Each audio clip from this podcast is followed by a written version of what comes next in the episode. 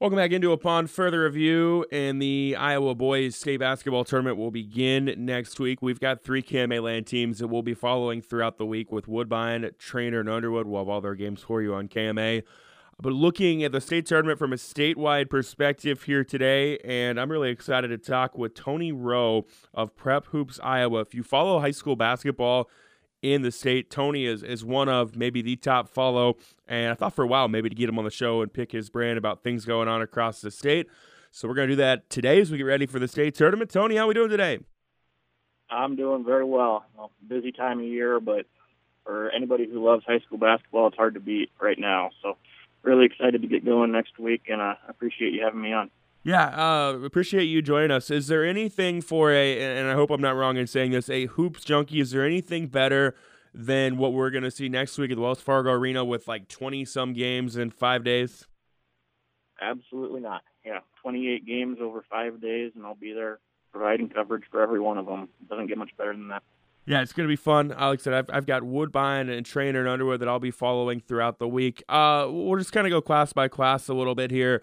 Uh, beginning in Class 1A, you know, North Linn has been, you know, the, the they have, I don't think they've been number one all year, right? I think Marquette Catholic and then maybe flipped at different times this year, but it looks it's looked like all year like North Linn and Marquette Catholic have been the the top two teams, but there's a lot of really good teams right now in the 1A field. I don't think anybody has more than five losses. I guess when you look at the 1A field, what's the one thing that has your interest the most? Yeah, like as you mentioned, it's it's probably ultimately North Linn and, and Bellevue Marquette at the top of that, but there's a there's a lot of kind of landmines in there uh, on each side of the bracket. Uh, for North Linn, obviously Woodbine's no pushover in the in the quarterfinals. Woodbine coming off a really nice win over a really good Madrid team.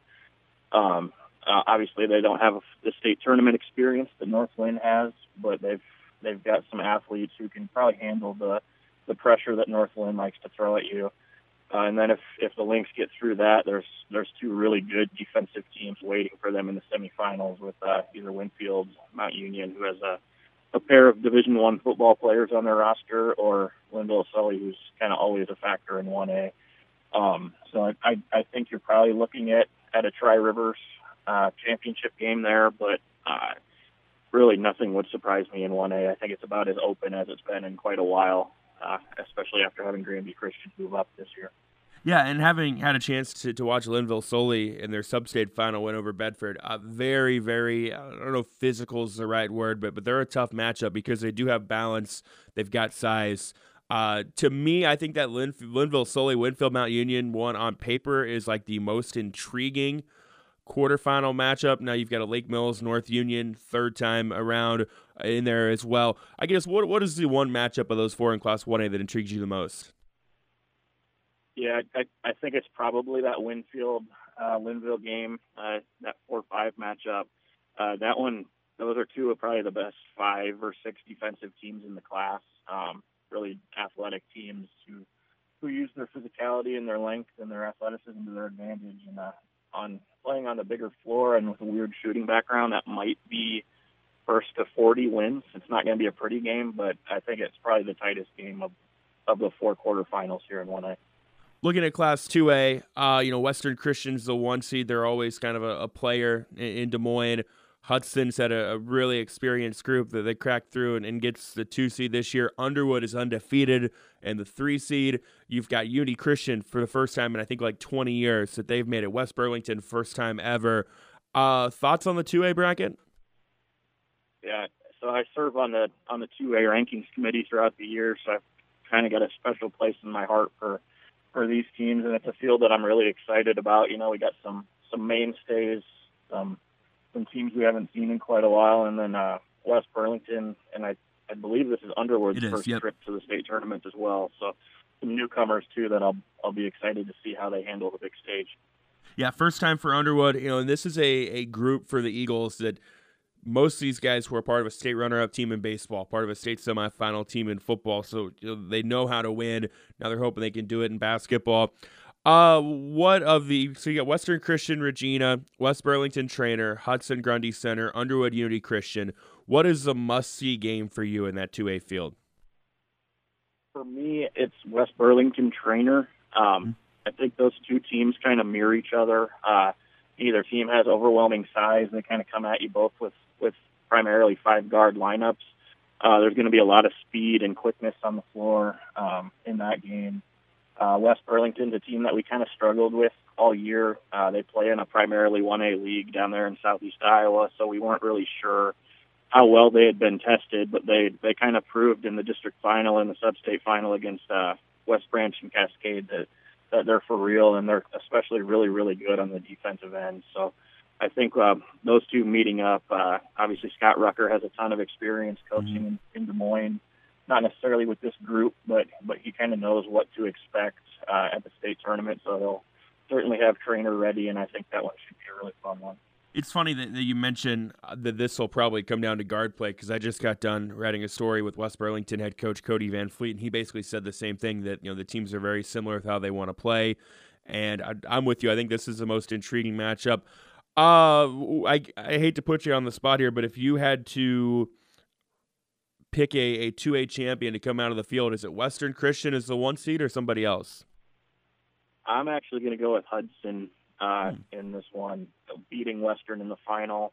Uh, Hudson's kind of a team that's been building for this year for the last four years. You know, a lot of these kids played varsity ball as freshmen and just grew up together. Um, their two losses this year to Decorah and Kennedy, who are the number one seeds in 3A and 4A respectively, and they've they've just kind of blown through the rest of the schedule. So uh, I think they've got a little bit more firepower than than Western does. Obviously, Western has a tradition in the in the toughness, but I uh, I've got Hudson in 2A and, and what would be a really really fun championship game if that were to materialize on Friday afternoon.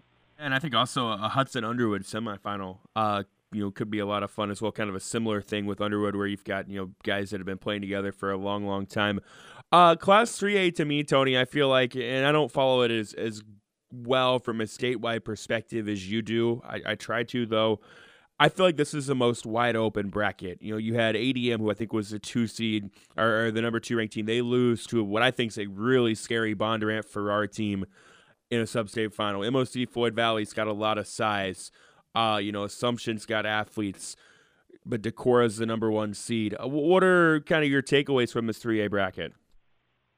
Yeah, you know, I, I'm work closely with uh, Chris Larson and Tom Betts, who are on the 3A rankings committee um, for the association, and I know that they've really struggled with this class all year. Um, it's it's wide open, as you mentioned. Um, Decorah's been really impressive as the number one team for a good chunk of the year. A very explosive offensive team, uh, but there's certainly questions about the competition that they've faced um, up in the Northeast Iowa Conference. Assumption, when they're playing well, is probably the most talented team in the field, but consistency's been a bit of an issue for them. Uh, Waverly Shell Rock has five kids on the floor at all times who can shoot like 45% from three, so they're dangerous. But um, the team that I'm kind of keeping an eye on, as you mentioned, was Bondurant. Um, defending champions uh, have a have a lead guard in Cole Miller who who thrived at the state tournament last year, and then uh, a kid by the name of Tanner Berggren who was about mm-hmm. as productive as any player I saw this past summer, uh, and has carried that production into his senior year. He's averaging about 22 points a game, and and has been a go-to uh, scorer for for a Blue Jays team that lost a lot of production from that team uh, but but they know how to win. Um, so they'll be certainly dangerous down at the bottom of the bracket in 3A. Yeah, not only did they they lose their top two scores from a year ago to graduation, but then, then Reed Falsgraf, who would have was their number three score, would have been their top returning score, uh, suffered injury during football season, has been able to play. Is that is Bonner for our MOC Floyd Valley? Is that the most interesting matchup? Because I know for me having – not really. I haven't seen these teams in person, but we we did an MOC Floyd Valley game, so I had a chance to kind of pick the brain of somebody that did see them, and obviously Fawn Bondurant Farrar all year. I I think that's the most intriguing one. Yeah, I I would agree there. Uh, two star scorers with uh, Jesse Van Kelsbeek for for MOC and and Berggren for Bondurant, and I'm not sure that either team really has an answer for either of those kids. Uh, so it, it, that one should be a fun back and forth between those two, and, and it's probably whichever role players uh, kind of step up and play better will be the team that, that gets the win there in the quarters. Looking ahead to Class 4A, uh, you know Cedar Rapids Kennedy, Dallas Center, Grimes. That's the 1A. You get Dubuque Senior, Ankeny is the 4-5. Valley Johnston is the 2-7. Cedar Falls, Bettendorf, as the three six.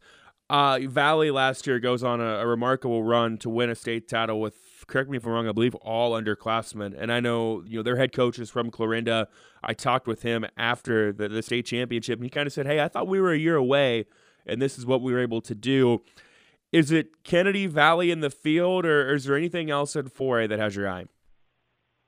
Yeah, it's probably Kennedy Valley. Um, uh, Valley's been kind of shorthanded for much of the year. Uh, they played the first part of the year without Zay Robinson, who was the uh, the all tournament team captain last year. Uh, had an outstanding week at the state tournament, and then as soon as he came back, they lost Curtis Stinson for a few weeks, uh, who's probably their best all around player.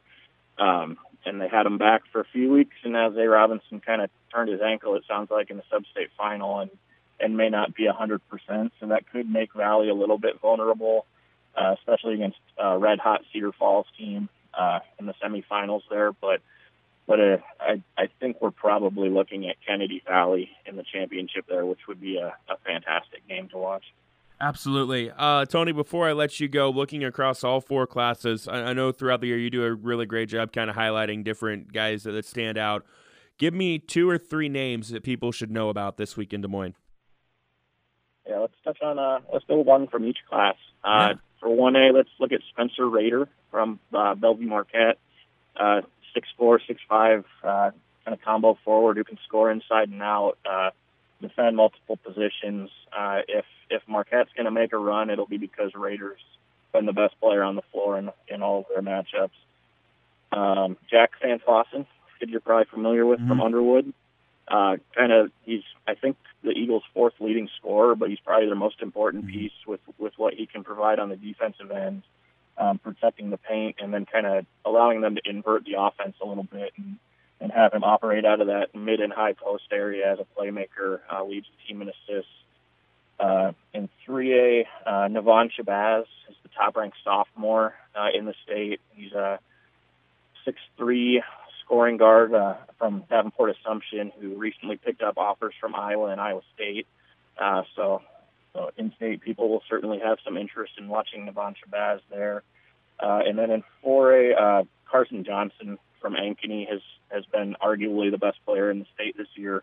Um, big time scorer who can fill it up from from anywhere. He's he's a the type of player that you have to pick him up basically as soon as he crosses half court because he's a he's a threat to pull up from anywhere uh, if Ankeny is going to go on a run like they did a few years ago when uh, Braxton Bayless was leading the way, uh, it'll be because of Carson Johnson. And Tony, last question: If somebody came to you and said, "Hey, you know, I want to go to the state basketball tournament, but I can only watch one game this week," what is the one of all 16 quarterfinals that you would recommend they check out? Uh, let's go to 4A, uh, the 4-5 matchup, Senior and Ankeny. Uh, contrasting styles here. Senior likes to likes to play it slower, uh, utilize their athletic big men um, to kind of wear teams down. Ankeny likes to get up and down, uh, let Carson Johnson cook, um, and then Rio and Leo Aguirre on the wings are, are nice complementary pieces alongside him. Uh, so whichever team is able to kind of dictate the tempo there, uh, I think probably wins that one. Um, really should be a, a fun chess match to watch throughout the day on, on Wednesday. Looking forward to that again. That is Tony Roe with Prep Hoops Iowa. Follow him for all kinds of awesome coverage from the state tournament coming up next week. Tony, appreciate the time today. Thank you, and look forward to seeing you in Des Moines and having fun at state basketball. Thank you. We'll see you next week.